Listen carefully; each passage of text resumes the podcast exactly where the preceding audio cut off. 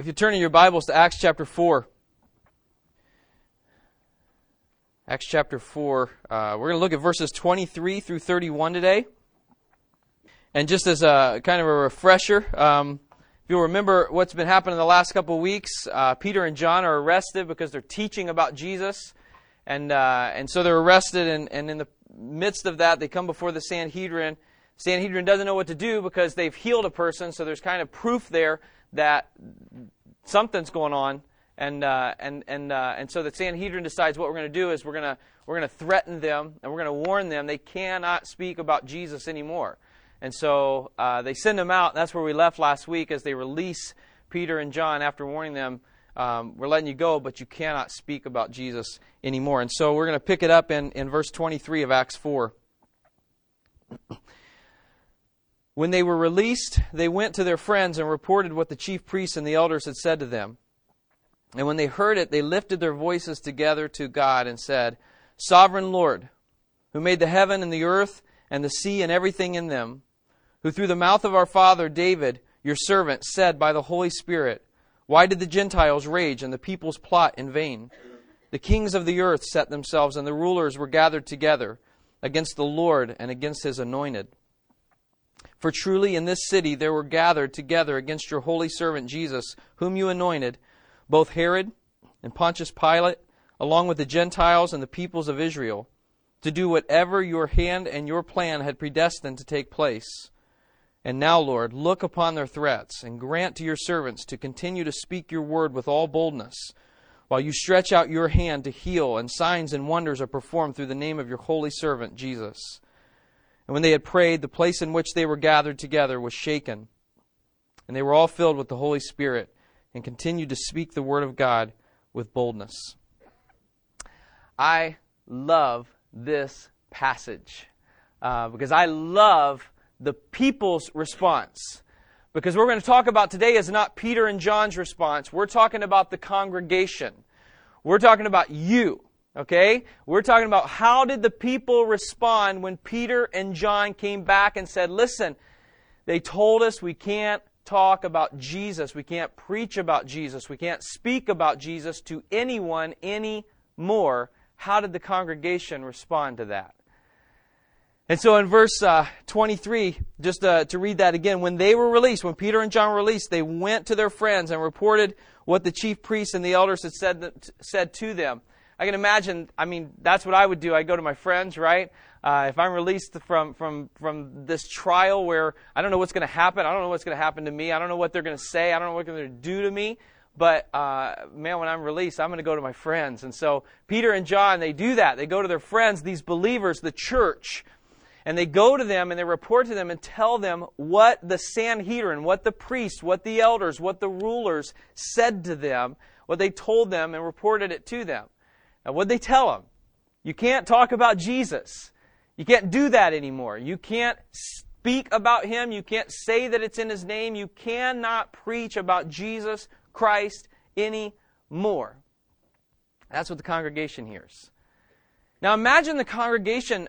I, I try to picture what they must have been feeling like and what they must have been thinking while Peter and John were gone. Because they knew what the Sanhedrin did when the Sanhedrin was tired of Jesus talking about himself. They killed him. And so, what are they going to do to Peter and John when they're tired of Peter and John talking about Jesus? Who knows? I can only imagine that, that, the, sand, or, or that the friends, the church, uh, is just waiting, wondering are we even going to see Peter and John again? Are they going to come back? Are they going to be killed like Jesus was? What's going to happen to Peter and John? And, and so, as Peter and John come back and report this message, how do you think they would respond? Or how would you respond? If I came back and, and, uh, and Michael, I'm going to have Michael stand up just for a second here, okay? Michael and I are arrested, all right, for speaking out about Jesus, all right? Michael and I are arrested. And we're brought before the, the Supreme Court, all right? That's a big deal, right, Michael? Um, and we're taken before the Supreme Court, and you don't know what's going on back behind the scenes with the Supreme Court. You guys don't know what they're saying. But we come back, you can go ahead and sit down. We come back and we come up and we say, here's the deal. I know you guys were praying for us. I know you were wondering. I know you were worried. I know all that. we just want to report back what the Supreme Court told us. We cannot talk about Jesus anymore. And you can't either. How would you respond? How would you as a church respond? And let's honestly, in your hearts, let's be honest. You're just talking to yourself right now, so be honest, okay? Because what I feel like is many people in the church today would, would freak out. To be honest, especially in the case of what Peter and John are going through here, because the people that have said you can't talk about Jesus anymore are the same ones that killed Jesus for doing that. They're the same people that arrested and killed Jesus because of what he was preaching, because of what he was saying, because they were tired of the things that he was teaching the people. And so they were tired of it and they arrested him and they beat him and they killed him. And all of you saw that. All of you witnessed that. All of you saw his body that was bloody and broken and just beaten to a pulp and then nailed to a cross and just hanging there, suffering and suffering and suffering. All of you saw that. And now we come back and say, you can't talk about him anymore. They've threatened us. What are you going to do? What am I going to do? How will we respond? And, and I think if we're honest, I, I'll tell you, I think the church, a lot of the church today in America would freak out. And we'd be praying prayers, weeping and crying and like, Lord, how could you? How could you put us in this place? How could this be? How could we get to a point like this where we've lost our freedom, where we've lost our safety, where we've lost our protection? Lord, please, please, please, please, please, please save us. Please come through for us. Please help us. Please deliver us from this circumstance. I think we'd freak out. I think we'd be scared to death. I think some of us would have to stop and evaluate. Maybe it's time for me to check out because I'm not willing to talk about Jesus if, if people tell me I can't. If people threaten me and say I can't talk about Jesus, well, I'm, I'm not going to. I guess it's time to check out. I mean, honestly, isn't that reality? I mean, isn't that reality with Peter and John coming back? And here's the here's a life and death threat now. Here, here's here's a real life circumstance of this is not just you attending these little functions we have anymore, people. They just told us we can't talk about Jesus or else. That becomes real all of a sudden. And, and what does Jesus mean to me? We're going to look at what the congregation says and how they respond and what they do in response to this. And here's the thing that, that I think um, so often, because I'll, I'll tell you, if, if that did happen to our church, if that did happen in America, I know what our response would be if we aren't filled with the Holy Spirit. I mean, it's no doubt in my mind what our response would be if, if we don't have God's Spirit inside of us, if we're not directed by His Holy Spirit, if we're not led by His Holy Spirit, well, our, our response is going to be simple. no, thank you. I don't want to be persecuted. I don't want to suffer. I don't want to get hurt. I certainly didn't come to this church so that my life would be taken from me. I was just checking things out and I was just going here because I thought this was a good thing to do so I could get to heaven. But if it's going to bring that, if we don't have the Holy Spirit inside of us, those are the things that we're going to say. Those are the things that we're going to do. And, and that's what I want us to look at. Here's this church that we know is filled with the Holy Spirit. We know is led by the Holy Spirit. They love God. They're devoted to Him. Remember in Acts 2 42 through 47, where we talked about how devoted they were to God, how devoted they were to His Word, how devoted they were to each other, how, they, how devoted they were to praying, how devoted they were just to remembering that Christ had died for them, taking communion together, and remembering what Jesus had done for them. And they are devoted to God and they're filled with His Holy Spirit. We've, we've, we've learned about that too. And this is what the response of them is. In verse 24, says, when they heard it, they lifted their voices together to God. Now, I think we would probably do that, right? I think if, if we got that news, I think we would lift our voices, but we have to evaluate what's going to come out. What are we going to say to God? What are we going to pray to God? And here's their prayer Sovereign Lord, who made the heaven and the earth and the sea and everything in them sovereign Lord who made the heaven and the earth and the sea and everything in them. Now, that phrase, sovereign Lord, and to start their prayer with sovereign Lord, is way more significant than you think. The, that, that idea, that word that, that we translate into sovereign, and where we get sovereign Lord, is, is a confession of God being the ultimate authority and ruler and completely in control of everything. Of everything. It's the idea of Him being in control of every single circumstance and every single thing that happens on earth. That's what the word means. Sovereign Lord. And so, literally, what the, what the church is praying to God when they lift their voices, the first thing they're saying is, God, we acknowledge and we confess that you are absolutely in control and you have placed us in this circumstance. And you reign over this circumstance. And you rule over this circumstance. You are God and you're in control of everything. And you reign and you rule over this circumstance that we find ourselves in. You placed us here. That is incredibly significant. That's incredibly significant because what that says is there's a mindset there of, Lord, no matter what you place me into, you are still God. You still reign. You still, you still rule. You're still powerful. You're still wonderful.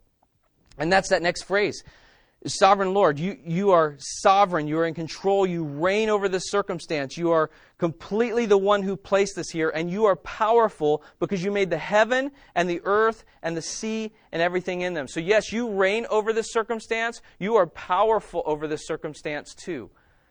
You are absolutely in control of this. You can give it and you can take it away. There's nothing about this circumstance that we're in. There's nothing about these threats. There's nothing about this danger. There's nothing about the possible persecution. There's nothing about the circumstance that we're in right now that you're not in control of. You reign. You rule. You are powerful. You are absolutely in control of this that we are in, the circumstance that we're in. Guys, that is incredible faith. That's faith and love and treasuring of God that only comes from God. It only comes from Him giving that to us through His Holy Spirit. It only comes by His Spirit being inside of us and empowering us with Himself, with, with, with who He is, and, and, and with just, just the idea of treasuring Christ that much. It's that kind of treasure in Christ that when, when sickness comes into my life, that I can say, God, you are sovereign. You reign over the sickness. When difficulties come in my life, I can say, God, you are sovereign and you reign over these difficulties. You are God. You are powerful. You are the creator. You created heaven. You created the earth. You created the sea. You created everything and all of those things. You're God and you reign over these circumstances. That is how the church responds to persecution. That's how the church responds to, hey, you can't talk about Jesus anymore. Well, let's just praise him. Let's just worship him first. Let's just respond to who he is first. Let's just declare who he is first. Let's just pray and acknowledge God as almighty and powerful Lord over everything. Is that our first response when difficulty comes? I mean, is that our first response to trouble? Is that our first response to, to evil? Is that our first response to, to sickness and sadness and sorrow and all those things? Is God, you reign. You reign and you are in control. You are almighty. You are God. It goes on and says, um, They lift their voices together to God and said, Sovereign Lord, who made the heaven and the earth and the sea and everything in them who through the mouth of our father David, your servant, said by the Holy Spirit, Why did the Gentiles rage and the people plot in vain? The kings of the earth set themselves, and the rulers were gathered together against the Lord and against his anointed. He's quoting from Psalm uh, chapter 2, verses 1 and 2, or they're quoting from Psalm chapter 2, verses 1 and 2. 2. That's a quote. Uh, Why did the Gentiles rage and the peoples plot in vain? The kings of the earth set themselves, and the rulers were gathered together against the Lord and against his anointed. What they're praying is, is words that were written by the psalmist hundreds of years before. which were telling hundreds of years before what was going to happen in that very circumstance. And so, again, even as they're quoting Psalm 2, verses 1 and 2, they're saying, God, you knew this was going to happen. You, you planned all this ahead of time. You were well aware that this was even going to take place. You knew yesterday that this was going to pl- take place. You knew years ago that this was going to take place. And you reign over it. You're sovereign over it. David wrote, or, or, the psalmist wrote hundreds of years before that this was going to happen, and so we can trust you in this circumstance. Because your word said it was going to happen, we can trust you in this circumstance. Man, do you trust God? Do you trust God no matter what comes? Uh, we are so deceived, so deceived in this country. I mean, you turn on the TV and you look at, at faith television we are so deceived into thinking that only good things come from following the Lord. Only good things come from following the Lord. It's not true. It's not true. And when difficulty comes, and it will, when difficulty comes, do we respond with gladness of heart and say, God, you reign. You reign over this circumstance. You, you knew beforehand that this was going to take place. You wrote beforehand that this is going to take place. You said beforehand that this was going to happen, and you reign over this circumstance. You know, I think of their hearts and I think of their response, and, and I think of um, in Genesis and, and, and really the last several chapters of Genesis, but the story of Joseph. And, and especially in, in Genesis 50, where all the things that have happened to Joseph, all the things that have gone on in his life, and, and, and how he's really been persecuted in so many ways. I mean, completely abandoned by his brothers, arrested, uh, gets, gets taken into to, to Potiphar's house, and he gets put in control over everything. And then Potiphar's, Potiphar's wife um, just totally lies and, and gets him in trouble, and he gets put in prison. And then from prison, God continues to meet with him and speak through him and use him, and ends up he, he becomes the second greatest person in all of Egypt. And God uses him to deliver his family from the famine. And in, and in chapter 50, verse 20 uh, of Genesis, um, his brothers come to him and they're freaked out because years before they've completely um, rejected him and, and, and turned him over to, to evil people. Um, and, and, and, he, and they come to him and they're scared because he's the second most powerful person. And what if he kills us? And it's beautiful because Joseph says, Don't, don't worry. What you meant for evil, God meant for good. It's just an absolute trust in God. Yeah, Joseph's not saying to his brothers, man, no, no, no, no, you, you don't understand. The last several years, they've been a cakewalk. It's been easy. It was, it was easy being in prison for 20 years.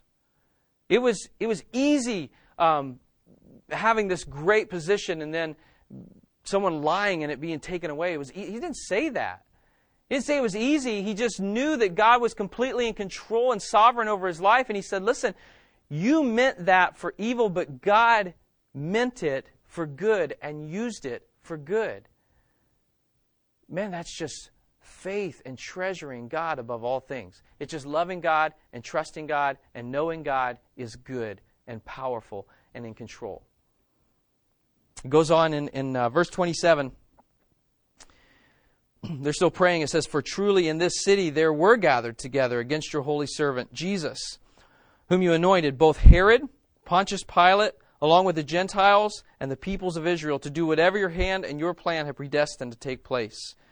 So in verse 27, it's just they're confirming.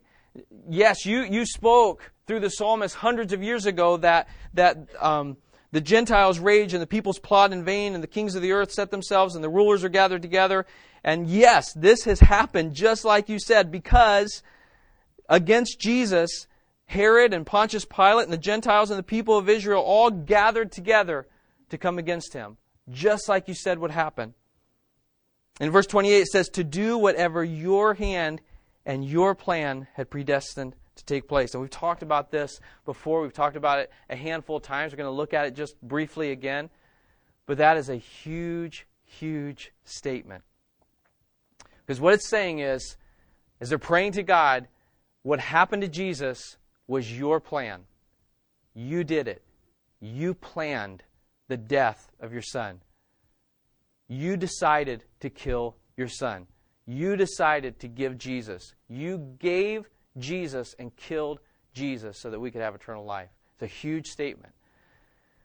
It's a huge statement. It has incredible implications to our whole faith to know that God gave his son, decided his plan was to give his son so that we could have eternal life and forgiveness of sins. Why would he do that? Why would it be God's plan to kill his son? Why would be God's plan to give his son for eternal life? Romans 5 8. Because it's the best way for him to show his love for us. There was absolute no greater way for God to demonstrate to you and to me that he loves us than giving his son, Jesus Christ. Romans 5 8 says, God demonstrates his love for us in that while we were still sinners, Christ died for us.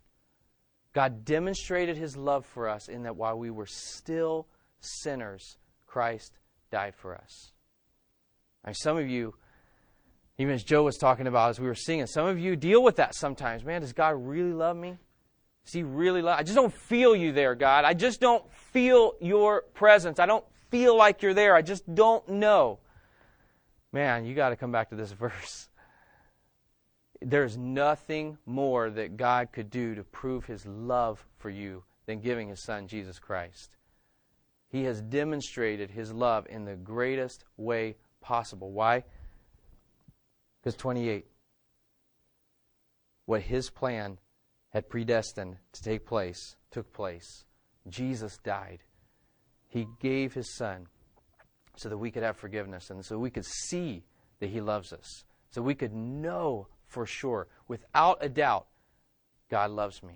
He gave His Son for me. He loves me. I know He loves me. I can know and be sure that He loves me in this circumstance. I can be positive that no matter what came into my life this week, I can be certain that no matter what disease, no matter what trial, no matter what trouble, no matter what circumstance has come into my life, God loves me.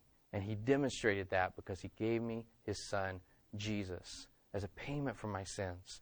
And there's nothing he could do, not taking away the sickness, not taking away the trouble, not taking away the difficulty, not taking away any of the circumstances. Nothing could prove his love for me more than what he's already done.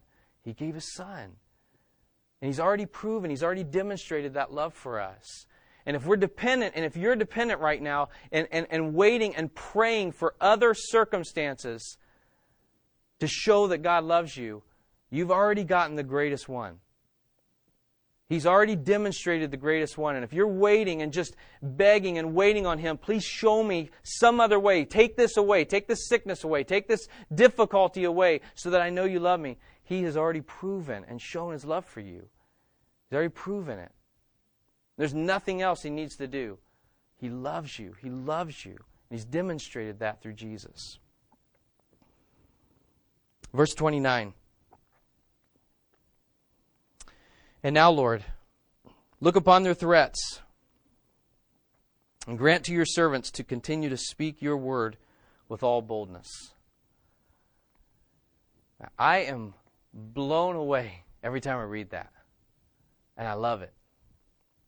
Because that's the church's response. It has, it's what it has to be. I mean, here's a congregation that is faced with a decision. We can listen to the Sanhedrin. We can listen to the rulers and we can stop. We can just throw in the towel. We can just give up on Jesus. We can just not believe in him anymore. Or we can respond and say, No, he's done too much to prove his love for me. He's done too much to show me that he's God and he's worth being treasured. And so I'm going to respond and say, I'm going to keep on speaking about Jesus.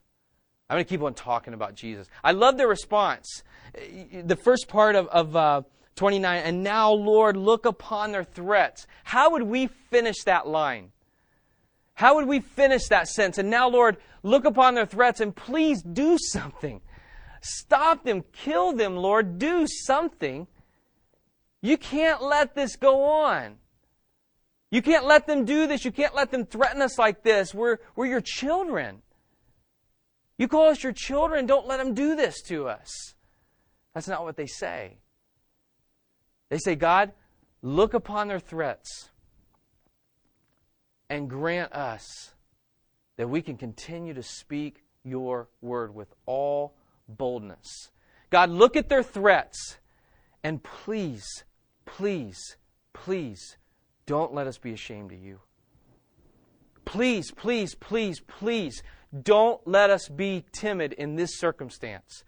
Please, please, please, please, don't let us be afraid of their threats. Don't be let, let us be afraid of speaking about you. Don't let us be afraid of keeping on talking and preaching and telling and, and loving and showing Christ to people. Don't let us, don't let us be timid. Don't take away our boldness, God.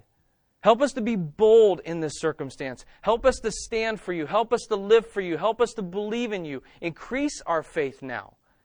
Give us boldness so that in the most difficult of circumstances, we will stand for you. We will speak for you. We will proclaim you. We will believe in you. We will trust you. We will treasure you above every circumstance. And we will continue to speak the word of God with all boldness. It's beautiful. It's beautiful. You know what they didn't do? They didn't come back together and say, man, this evangelism strategy just isn't working. I mean, we're going to get ourselves killed. We got to think of another strategy. We got to come up. Here's what we got to do. We got to come up with another plan. We got to be quiet and we got to be buddies with the world. I'll tell you what we'll do. we will be friends with the Sanhedrin, okay? We'll just be buddies with them. And then after a little bit of time, I bet they'll start asking questions. Like, how come you're so quiet about Jesus? Like, how, how come you don't talk about Jesus if he means so much? Or, or where do you go to church? I bet you if we buddy up with them, I bet sometime one of the priests, the Jewish priest, is going to ask, Where do you go to church? Because I got nothing to do on Sunday. Maybe they'll do that. That's what we need is a new evangelism strategy. And then we're not going to get killed. And then someday they'll probably know about Jesus. They didn't do that. They didn't do that. It was simple. God, you have already told us what to do. You didn't tell us to come up with evangelism strategies. You told us to go into all the world and tell the gospel. You told us to go into all the world and make disciples.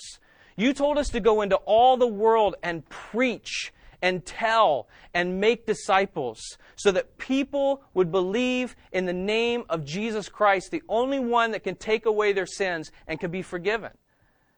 And so, God, here's a circumstance where we're probably going to be persecuted. We're probably going to be killed. We're probably going to be hungry. We're probably going to be thirsty. We're probably going to lose friends. God, look at their threats and allow us to speak your word with boldness. Guys, we are guilty. As I looked at this passage this week, I know I'm guilty and we're guilty. Because we've looked at circumstances and we've looked at cultures and we've examined uh, workplaces and we've looked at, at environments and we've looked at things and we've said, well, we don't want to offend people. We don't want to push people away because we say and talk about Jesus all the time. We, we don't want people to look down on us. We don't want people, well, they probably won't come to our church if we talk about Jesus all the time. They might think we're like way in love with him or something. They'll think we're a Jesus freak. They'll think we're a fanatic. They're not going to want to come to our church if we're a fanatic. They're not going to want to come to our church. And it's not about our church. Do, do, we know that? I mean, do we honestly know that? It has nothing to do with Cornerstone Community Church at all. Nothing. When we get to heaven, there's not going to be a spot for Cornerstone Community Church. And, and everyone, pay attention to Cornerstone. Look at Cornerstone. See what they did. They came up with this cool strategy where they blended in to their workplace. That's amazing. They hardly talked at all, but look at Cornerstone. because they were afraid to turn people away from their church. It's not about our church, it's about God.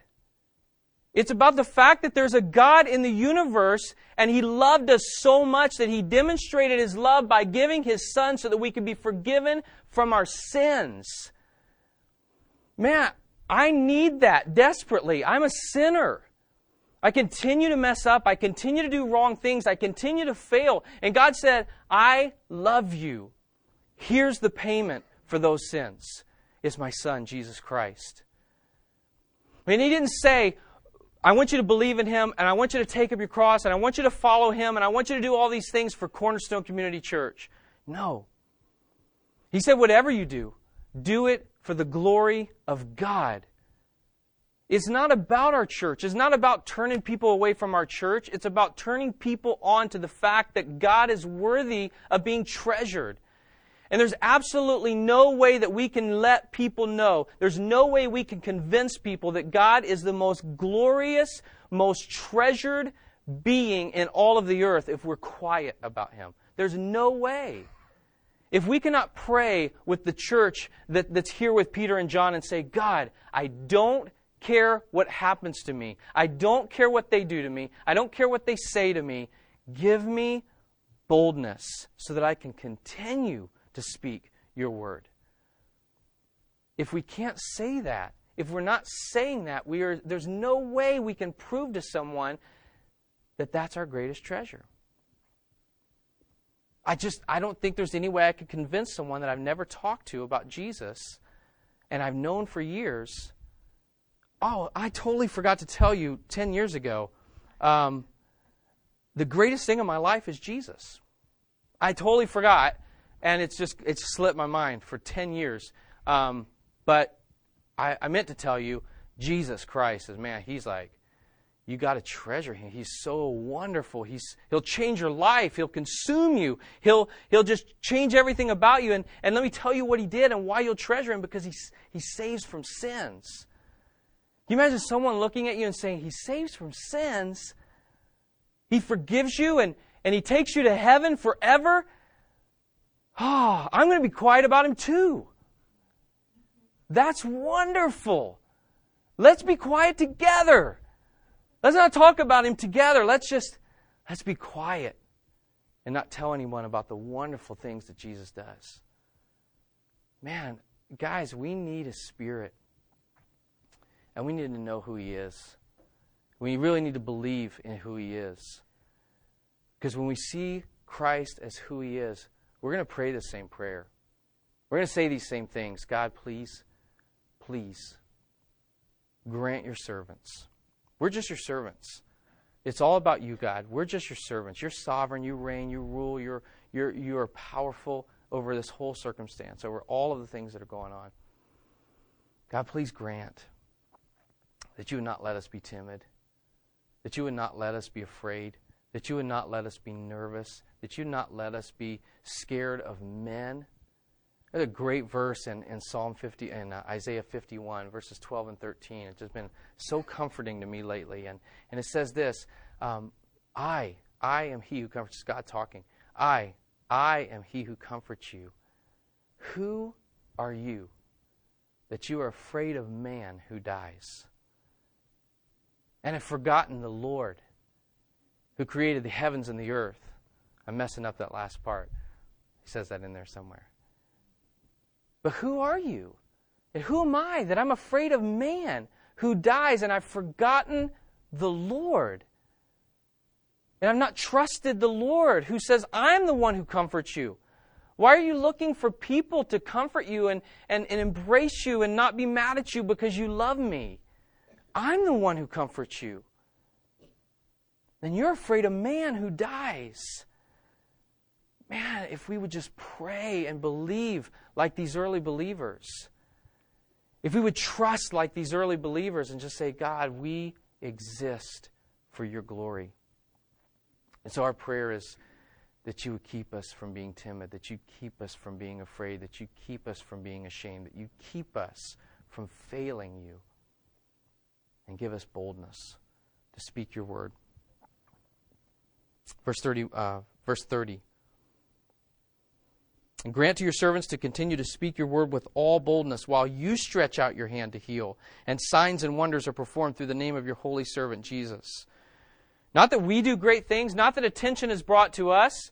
God, just help us be bold while you do things to prove that you are worthy of all praise while you do things to draw people's attention to yourself. It's not for us, it's not about us, God, it's all about you. And so as you give us boldness, we're talking about you and we're pointing to you, and we pray that you would do the powerful things, that you would do the miracles, that you would do the things that we can't do, that you would do the things that we're unable to accomplish.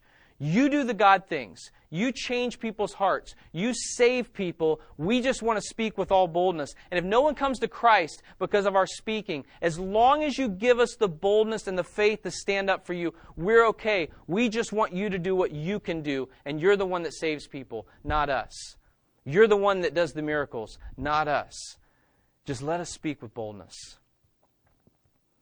In verse 30, 31, and when they had prayed, the place in which they were gathered together was shaken and they were all filled with the Holy Spirit and continued to speak the Word of God with boldness. That's a pretty good confirmation that you prayed a good prayer. I was thinking about that. I've never had that happen. I don't know if I ever will. Um, it would scare me to death uh, and definitely make me uh, increase my faith. I mean, that's a pretty good confirmation there. They finish praying, the place is literally shaken. The Holy Spirit comes on them, and they're filled with all boldness. He said yes. In other words, uh, God said yes. Why? Because it was all about them, about God. Oh, it wasn't. Wow. So awesome. It was all about God. As they prayed, it was all about God. It wasn't about God, please save us, please protect us, please help us, please give to us, please do this, please. No, God, you're God, and we're not. Please, please, just help us live for you. We know this is what living for you means. We know that this is what living for you looks like, and we know it's not about us. So, God, just, just help us to live for you. Man, I want that. And I've prayed that that would be our prayer and our response today. That we would stand with the early believers, who Hebrews says are, are, are looking on now, watching us run the race that they've already run, and seeing how we're running it. That we would stand with those early believers and say, God, number one, I'm sorry. I'm sorry that I haven't spoken about you. I, I'm sorry that I haven't talked about you. I'm sorry that I haven't been bold about you. I'm sorry that I haven't believed that you are sovereign over these circumstances. And please, please, please, please look at my circumstances and grant that I would not fail you in them. That I would speak for you, that I would live for you, that I would not be afraid, that I would not be ashamed, that I would live for the glory of God. Let me pray. Father, thank you so much for your goodness. Thank you so much for your grace. Thank you so much for pouring out your love on us.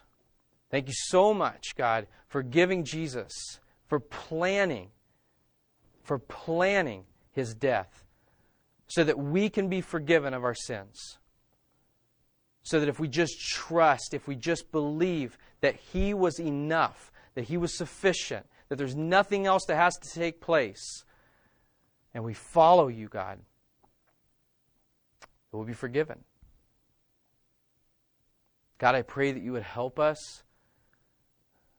Help us to pray and to believe like these early believers. Help us to trust in you. Help us to know with all of our heart you are God. You're sovereign. You're the creator of the heaven, the earth, the sea, everything in them, God. You created them. You are powerful and you reign over our circumstances. Whether those circumstances are difficult or not, you reign over them. You are involved in every part of our life.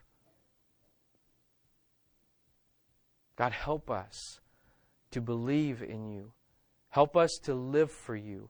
Help us to trust in you. No matter what comes, help us to trust in you, God. And God, please Look at your people. God, please look at our circumstances and grant that your servants will continue to speak your word with all boldness while you stretch out your hand and do mighty works and signs and wonders, while you save people, while you do things that bring glory and honor and attention to yourself. We pray it in Jesus' name. Amen.